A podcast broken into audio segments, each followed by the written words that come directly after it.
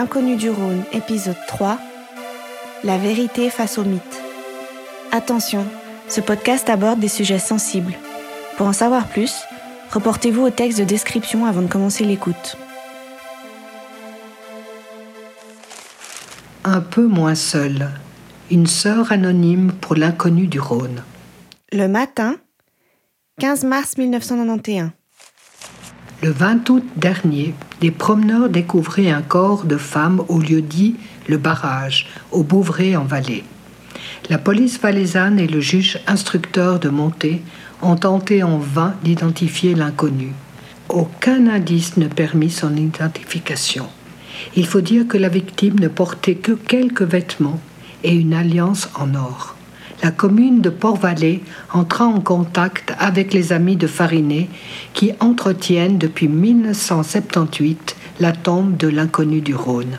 Une messe d'obsèques sera donc célébrée le 21 mars à 18h30 à Saillon. Et chacun est invité à y participer en apportant quelques fleurs pour cette nouvelle sans famille. L'inconnu sera ensuite incinéré et, le 1er juin, ses cendres seront déposées sur la tombe de sa sœur de Saillot. Eh ben, la découverte de la seconde inconnue du Rhône, c'est relativement simple. C'est au moment où l'identité de cette personne n'a formellement pas pu être identifiée que la police cantonale a pris contact avec nous et demandé qu'on regarde avec la commune où elle avait été découverte afin de procéder à ses obsèques. Cédric Veufray, patron des pompes funèbres Veufray à Sion.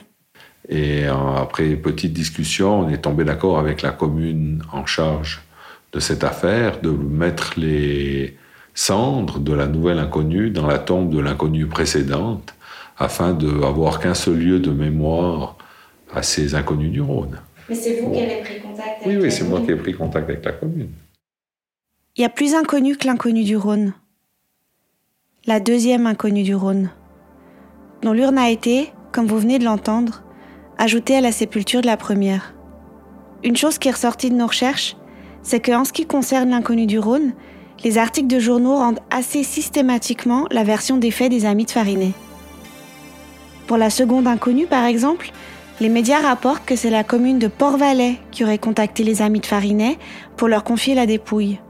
En fait, c'est sur initiative des amis de Farinet que les restes de cette femme ont été enterrés à Saillon, à 40 km d'où elle a été découverte et où elle aurait dû être ensevelie selon la loi. Autre exemple.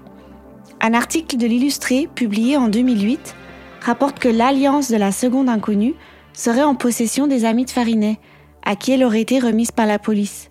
Ce qui est, en fait, encore une petite déformation de la réalité glissé à l'oreille du journaliste par Pascal Tur pour ajouter à la légende et aussi à la légitimité des amis de Farinet. Quant à la seconde inconnue du Rhône, on n'en saura pas plus. Elle a d'ailleurs été totalement oubliée, même de certains des amis de Farinet.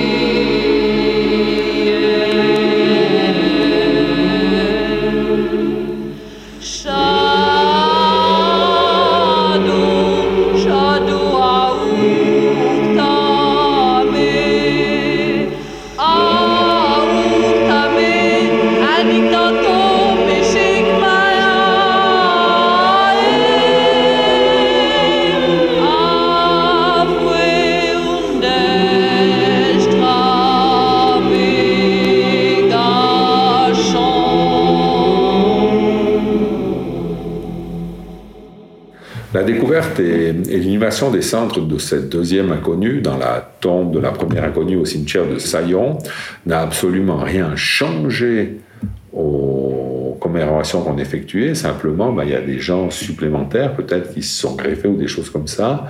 Et c'est toujours Pascal qui s'est un peu occupé de, des familles qui venaient, des gens qui venaient. Je me souviens qu'il y avait une famille euh, valaisanne Cyril Claire membre de longue date des Amis de Farinet. Une famille française et une famille de Sion, et je crois du, euh, du Val d'Airain également. Depuis lors, la tombe de l'inconnu, à l'ombre des vieux remparts et des tours de Saillon, est toujours fleurie. L'hebdo, 9 du 6 1988. Non seulement sa gardienne bénévole, Marceline, veille sur elle, mais plusieurs familles viennent régulièrement y déposer des fleurs. Des familles de Conches, de Comté, de Martigny, de Montreux, de France même, parce que l'inconnu est peut-être la disparue qu'elle pleure.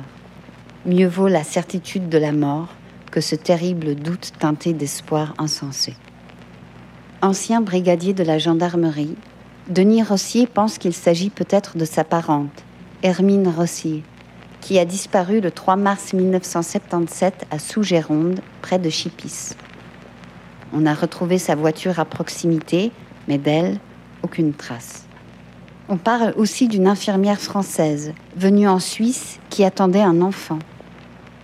Après qu'elle eut accouché, on a retrouvé un billet disant qu'elle allait se jeter dans le Rhône. On ne l'a jamais revue. Et puis il y a eu Rose Madeleine, une toute belle fille avec des cheveux très longs. J'ai vu des photos, raconte Marceline. Rose Madeleine aussi a disparu. Elle a quitté normalement son travail, mais elle n'est jamais arrivée à la maison. Des recherches assidues ont été entreprises, en vain. Aujourd'hui, sa mère, brisée, n'écoute plus les radiesthésistes qui l'assaillent, mais vient régulièrement au cimetière de Saillon. À chaque fois, elle pleure, dit Marceline. Et quand on a inauguré le monument, elle n'a regardé que le Rhône, fixement. Je l'ai vu. La question de l'inconnu du Rhône persiste encore et encore. Simone, la mère présumée de la femme repêchée il y a 30 ans, souhaite aujourd'hui en avoir le cœur net. Rencontre exclusive. Extrait du journal de Canal 9 du 8 juin 2009. Depuis mars 1977, Simone Favre-Mayer vient se recueillir sur la tombe de l'inconnu du Rhône à Saillon. La disparition de sa fille à Lausanne, alors âgée de 29 ans, coïncide avec la découverte du cadavre décapité. Ça me soulage parce que je trouve qu'il y a quelque chose. Je sais qu'il y a quelque chose là-dedans qui a été trouvé quelque part, mais qu'on ne sait pas d'où ça vient.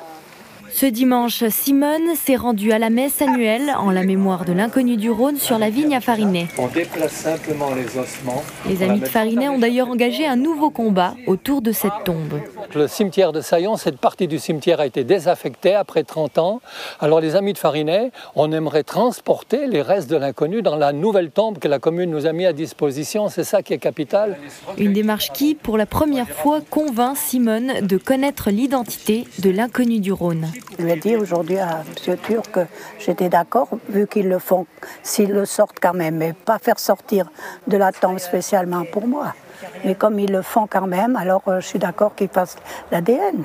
Pour Pascal Ture, cette volonté va à l'encontre du mythe lié à cette tombe. Alors Madame Favre, elle ne va pas nous faire le coup de l'ADN quand même? Ça va casser le mythe, et puis ça va mettre beaucoup de familles dans la souffrance, ce serait dommage. J'ai réussi à convaincre plusieurs familles à renoncer à penser aux autres familles qui seraient plongées dans la souffrance. De retour chez elle à Sion, l'esprit reposé par la messe du matin, Simone entrevoit dans ce test ADN une sorte de délivrance. On peut chercher où on veut, on ne sait pas, vu qu'on n'a absolument rien. Pas un signe, rien du tout. Pas même retrouver un habit. Alors c'est très drôle. C'est comme si ça s'était envolé. Après 30 ans de recherche et de deuil, à 93 ans, la Cédunoise est prête à connaître la vérité. Je serais prête à avoir la réponse. Quelle qu'elle soit Oui. C'est pas, si c'est pas elle, ben, ma foi, j'ai fait pour tout, pour une autre personne. C'est quand même quelque chose qui est très triste. Que ce soit pour les uns, que ce soit pour les autres. La volonté de Simone suffira-t-elle à briser 30 ans de silence? Elle devra dans tous les cas déboucher sur une démarche écrite auprès de la police cantonale. Et à partir du moment où j'étais présidente de commune, c'est là que j'étais appelée à me déterminer sur l'avenir de la colonie du Rhône. Entre autres, lorsque nous avons décidé de désaffecter le cimetière, puis cette partie-là comportait la tombe de la colonie du Rhône. Alba Meuseau, ancienne présidente de la commune de Saillon. Et une désaffectation euh, comporte le déplacement de, de tout les structures qui se trouvent en surface d'une tombe, mais à aucun moment on ne déplace la sépulture proprement dite. Donc, ce que j'entends par sépulture, c'est les ossements. La première demande a été de conserver la tombe là où elle était. Pour la commune, il ne s'agissait pas de créer des, inégalités de traitement entre les différents euh, défunts. Donc on a répondu négativement à leur euh, demande, ce qui a engendré des discussions assez conséquentes. Euh, alors les souvenirs que j'ai de cet événement, c'est surtout Pascal Tur qui m'a interpellé en me disant tu te rends compte ce qu'ils veulent faire? Alors moi dans mon idée, je lui ai parlé un peu plus réservé que lui. Je pensais qu'il était important que la tombe de l'inconnu du Rhône persiste au même endroit ou à quelques mètres afin que que les gens qui s'identifiaient à cette personne, tant qu'ils sont en vie, puissent aller avoir un lieu de recueillement et de souvenir. C'est surtout dans cette idée que j'avais dit euh, qu'il faut faire quelque chose. Après, euh, certaines personnes ont eu d'autres idées et les choses sont faites peut-être un peu plus médiatiquement que prévu. Les amis de Farinet, euh, par l'intermédiaire de quelques personnes un peu placées au niveau médiatique, ont entrepris des démarches pour faire venir la presse et ils sont présentés au cimetière avec des moyens lourds afin de procéder eux-mêmes à l'exhumation du corps. C'était quoi les moyens lourds Bien, les membres des Amis de Farinès sont présentés un samedi matin avec un camion grue et un grappin afin de procéder eux-mêmes à l'exhumation si la commune refusait leur, euh, leur demande. Ils ont fait appel aussi à des avocats, euh, entre autres c'était Maître Vergès, sauf erreur, Isabelle Poncet, je crois, l'autre, qui finalement leur ont déconseillé d'entreprendre euh, des démarches pour recourir contre la désaffectation.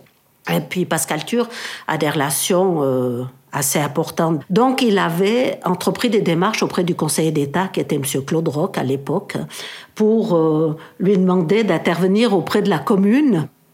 Si bien que, un matin, euh, je ne sais plus de quel jour, mais c'était très tôt, c'était entre 6h30 et 7h euh, le matin. Je me suis retrouvée euh, au cimetière avec le conseiller d'État, avec le commandant de la police, ainsi qu'avec le chef de la scientifique pour discuter ben, du futur de cette, de cette tombe.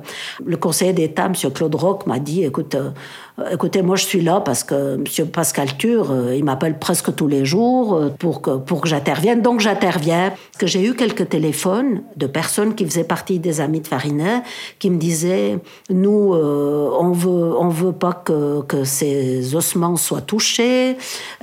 parce qu'au début, il faut savoir que c'est Pascal Tur, avec quelques-uns de ses amis, qui voulait déterrer les ossements. Voilà. Alors après, dissension, quelques membres ne voulaient pas, d'autres membres voulaient. Jean-Marie Bornet, bonsoir. Bonsoir. Alors, euh, vous attendiez une demande de, la part d'un membre présumé euh, de la famille de cette victime. Vous l'avez à travers ce reportage. Est-ce que vous allez faire un, un test ADN Extrait du journal de Canal 9 du 8 juin 2009. Alors d'abord, je crois qu'il est important de dire que, un, la police cantonale cherche à, soutenir les familles qui sont endeuillées, à apporter les réponses aux, personnes et, souhaiterait aussi apporter cette réponse à, cette femme. Est-ce que c'est suffisant comme demande? Alors la, demande formelle doit arriver. Par contre, c'est beaucoup plus complexe que ça, parce que finalement, on est en présence de deux, de deux thèmes. Il y a d'un côté les amis de Farinet qui souhaitent, on, l'a entendu de la bouche de Pascal Tur, euh, conserver ce mythe. Donc Pascal Tur est, est très adroit en communication. Et d'un autre côté, on a sept ou huit familles qui viennent se recueillir et euh, actuellement, donc on prend note qu'une des personnes pourrait être décidée de demander euh, cette identification. Mais ce qu'il faut savoir, c'est que la police cantonale, un, elle a euh, une possibilité de, comparer l'ADN, mais elle n'a pas une possibilité d'exhumer les ossements. Et deux, il est aussi important de relever que la justice, qui était en charge de ce dossier depuis 1978, n'a jamais pensé bon de, demander une comparaison ADN sitôt que ce moyen était intervenu. Donc c'est quand même important de connaître ce principe. Qu'est-ce que vous nous dites là? Est-ce que ça va, est-ce que ça va débouché sur un, test ADN ou pas? Alors, ça, ce que je veux dire très clairement, c'est que si une demande est formulée à la police cantonale, elle va prendre soin de l'examiner au mieux, mais ça n'est pas forcément la police cantonale qui peut demander euh, d'exhumer ces ossements. C'est en l'occurrence, selon mes connaissances, euh, la commune qui a euh, cette possibilité-là. C'est une enquête en cours, ça concerne la justice, et ça ne concerne pas la police qui est mmh. le bras de la justice. Mmh. Et actuellement, donc, étant donné que ce corps est, est enseveli depuis 30 ans, la justice ne va plus rien demander, puisque même dans le pire des cas, la prescription est C'est donc la réponse du juge qui, qui a été transmise dernièrement. Le pire des cas, ici, vous l'aurez compris, ça veut dire un meurtre. Et qu'après 30 ans, comme il y a prescription, il n'y a plus d'intérêt judiciaire à cette affaire, d'après le juge. Après, ce qui est intéressant, c'est que nous, on a voulu avoir l'accès au dossier. La police nous a aiguillés auprès du procureur en nous disant C'est une affaire qui est encore ouverte, on ne peut pas vous donner le dossier. Le procureur, lui, nous a répondu C'est une affaire qui est prescrite, et donc classée. Et les archives, elles ont été détruites. Donc de dossiers, apparemment, il n'y en a plus. Moi, j'ai souvent été euh, surpris des choses que je pouvais croire dans la vie. Je vous assure, hein, pendant des fois des années, j'ai cherché à identifier des gens. Jean-Luc Gremaud, ancien chef du service d'identité judiciaire de la police valaisanne. Vous allez auprès des gens en disant Bonjour, c'est de nouveau, c'est de nouveau moi. Vous m'avez déjà vu 100 fois. Je suis venu vers vous pour demander des renseignements sur le dentiste. Aujourd'hui, je viens vous annoncer qu'on a identifié votre fils, par exemple. Eh bien, il y a des gens qui sont soulagés en disant Ah, enfin, vous avez, vous avez identifié mon fils. Mais c'est pas la règle. Il y a des gens qui vous disent Oh non, oh non, maintenant vous allez nous replonger dans une atmosphère de deuil, de tristesse. On arrivait à peine à vivre avec ce qui nous est arrivé et maintenant, vous, avec votre nouvelle, vous allez nous replonger dans une période difficile. Et il faut le comprendre. Et c'est vrai. C'est vrai? Ça vous paraît léger? Ça, bah, Je me dis... C'est un peu arbitraire. Ouais, parce que sur cinq familles qui savent peut-être pas, bah, il n'y en aura plus que quatre après, dans le sens où on rend cette personne à cette famille. Oui, mais si auprès des familles, elles vous disent non, on n'est pas d'accord de donner l'ADN parce que nous, on, préfère considérer que c'est le nôtre, on, va les surveiller. Si vous devez aller contre, ça devient compliqué. Si tous les amis de Farineux, si toutes les familles concernées avaient été éventuellement d'accord ou sollicité une, clarification, on serait peut-être en termes en matière. Mais là, on n'a pas passé beaucoup de temps sur la question parce que la majorité des, des familles ne voulaient pas. Mais ça aurait été possible. Alors, euh, effectivement, moi, j'avais des contacts avec Pascal Tur, et puis euh, c'est par lui que je savais euh, qu'il y avait cinq familles, qu'il y avait une famille qui était pour, pour prélever l'ADN, quatre contre. Non, alors nous, à aucun moment on a pensé qu'on a souhaité consulter les familles, parce que pour nous, euh, les amis de Farinet, bon, ils avaient leur légitimité dans le sens que ils avaient pris en charge cet inconnu. C'est eux qui entretenaient la tombe. C'est eux qui chaque année euh, d'une cérémonie commémorative au début du mois de juin alors, on ne voulait pas faire d'exception pour la désaffectation, mais effectivement, on a fait une exception par rapport aux ornements. Ça peut éventuellement se justifier par rapport à toutes les familles qui ont perdu euh, quelqu'un de proche euh, dans des circonstances qui n'ont jamais été euh, éclaircies. Par rapport à ça, oui, ils ont bénéficié finalement d'un petit traitement de faveur, on dira ça. Avec Pascal Thuy, on a décidé de laisser le mystère complet là-dessus. Qui est cet euh, inconnu du Rhône? On a voulu garder cela. Pascal Tur, il est décédé euh, avec euh, l'espoir que peut-être un jour, on ne sait pas, cette personne reviendra d'une manière ou d'une autre. On ne sait pas. Dans, le futur, le, voyez, aussi bien parce qu'elle c'est un religieux si l'on veut, et moi-même aussi, je me dis, cette personne reviendra d'une manière ou d'une autre. Donc laissons le mystère tel quel. Voilà. Avec Aline, on a essayé de prendre contact avec les familles.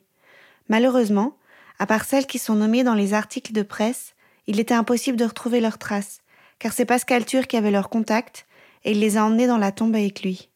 Pour les autres, les personnes sont soit décédées, soit les souvenirs sont confus.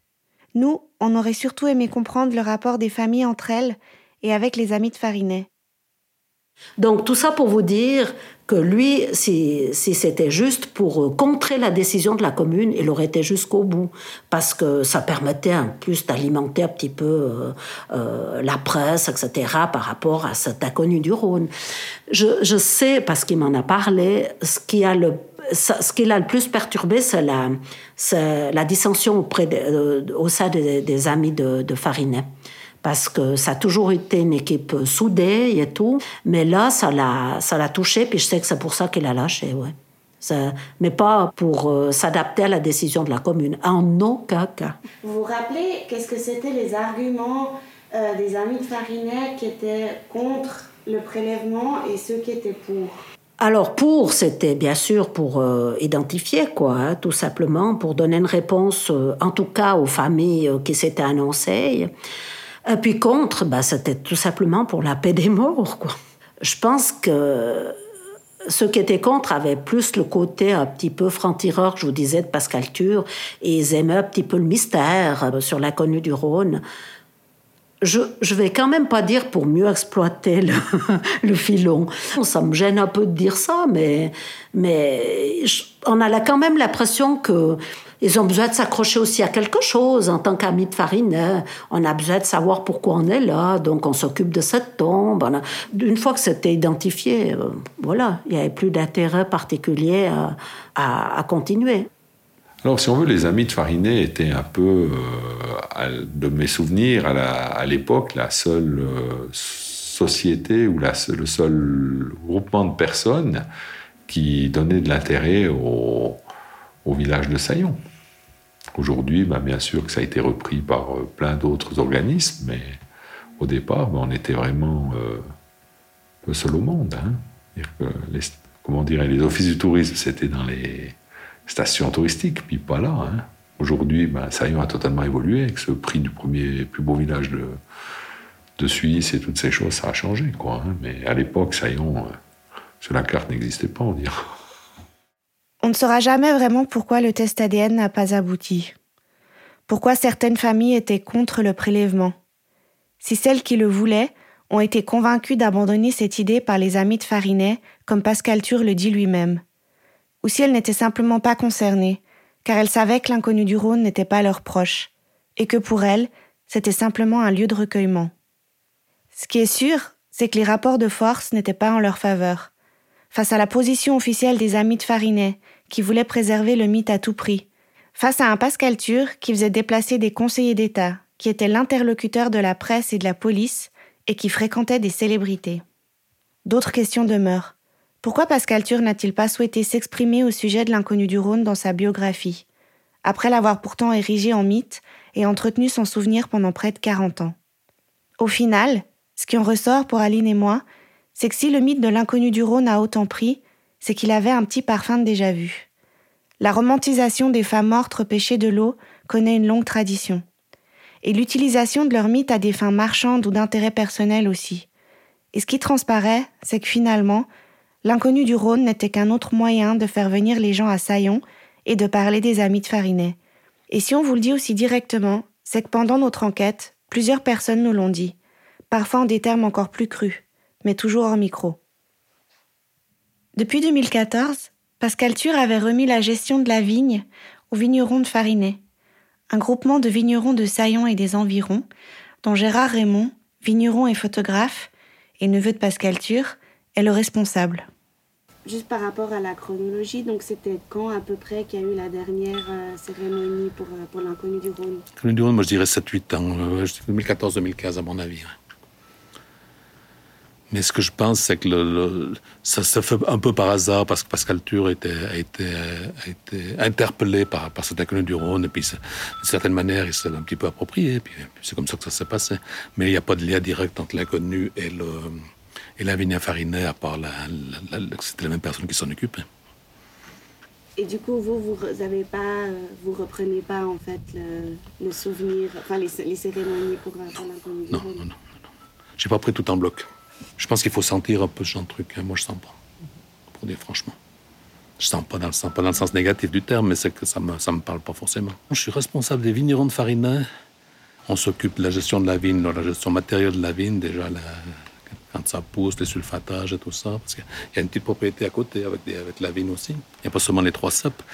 Et puis on s'occupe aussi des réceptions de toutes les, toutes les personnes qui viennent. Et puis on, fait, on a repris un peu le flambeau depuis, depuis que Pascal a arrêté où je suis assez content de moi de certaine manière parce qu'il fallait aussi oser reprendre parce que c'est une telle personnalité que c'est pas quelque chose de simple. Bon, il est décédé il n'y a pas si longtemps que ça. En train de réfléchir aussi avec la famille, savoir comment est-ce qu'on va continuer, pour savoir euh, quelle suite donner. C'est parce que c'est euh, nous, on a continué un petit peu ce qu'il faisait lui, donc euh, ça ne nous appartient pas ce qu'on fait maintenant de certaine manière. Mais on, va réfléchir, puis on va trouver, une, autre propre façon de, de continuer. La fin du mythe n'aura pas été sonnée par un test ADN, mais bel et bien par l'oubli. Ce que je réalise à la fin de cette enquête, c'est que j'ai mis longtemps à comprendre pourquoi tout le monde persistait à faire de l'inconnu du Rhône une suicidée, qui se tue pour un homme ou pour échapper à l'opprobre d'une condition de fille mère à venir. Eh bien, ce que j'observe, c'est que nos mythes et surtout nos sociétés ont changé. On a accès à la contraception, à l'avortement, même si ça reste un tabou. Le divorce s'est normalisé, et les mères célibataires aussi, ce qui ne veut pas dire qu'elles galèrent pas. Mais ce que j'essaye de dire, c'est que c'est plus trop crédible, ou pas du tout même romantique, d'aller se foutre au Rhône pour un homme. Les mythes, c'est des miroirs de nos sociétés, et ils évoluent avec elles. Et le mythe de l'inconnu du Rhône s'est éteint dans l'oubli car son mythe originel, l'Ophélie, s'était déjà un peu éteint avant. Et bien sûr, la disparition de Pascal Tur en tant que moteur n'y est pas étrangère. Mais pour que quelque chose prenne, il faut aussi que ça résonne. Pour être honnête, quand j'ai découvert l'histoire de l'inconnu du Rhône, j'ai tout de suite pensé à un féminicide. Et bien sûr, je suis féministe. Mais aussi, j'ai grandi dans un environnement culturel peuplé de femmes assassinées par les hommes. Les experts The Wire, The Killing, Scream, souviens-toi l'été dernier. Ou dans les médias, les crimes passionnels, comme on les appelait à l'époque, et même encore souvent aujourd'hui. Et ce mythe-là, cette fascination autour des féminicides, c'est à nous de le détricoter aujourd'hui. C'était L'inconnu du Rhône, un podcast de Sarah Dutch, réalisé avec l'aide d'Aline Bonvin pour Radio Bascule. Générique, musique originale, mixage et sound design, Mathieu Ardouin. Montage, Aline Bonvin. Musique additionnelle, Shadow par Jean de Villers. Lecture d'articles Patrick Valbourguer, Anne-Christine Villa, Betty Bonvin et Olivia Trinca. Chaleureux merci à Vanina Teodolo Deriva pour avoir partagé ses recherches sur l'inconnu du Rhône avec nous. Si vous voulez en savoir plus sur les femmes mortes dans l'histoire de l'art, nous vous recommandons le podcast Vénus et la chatte. Merci de votre écoute et à bientôt!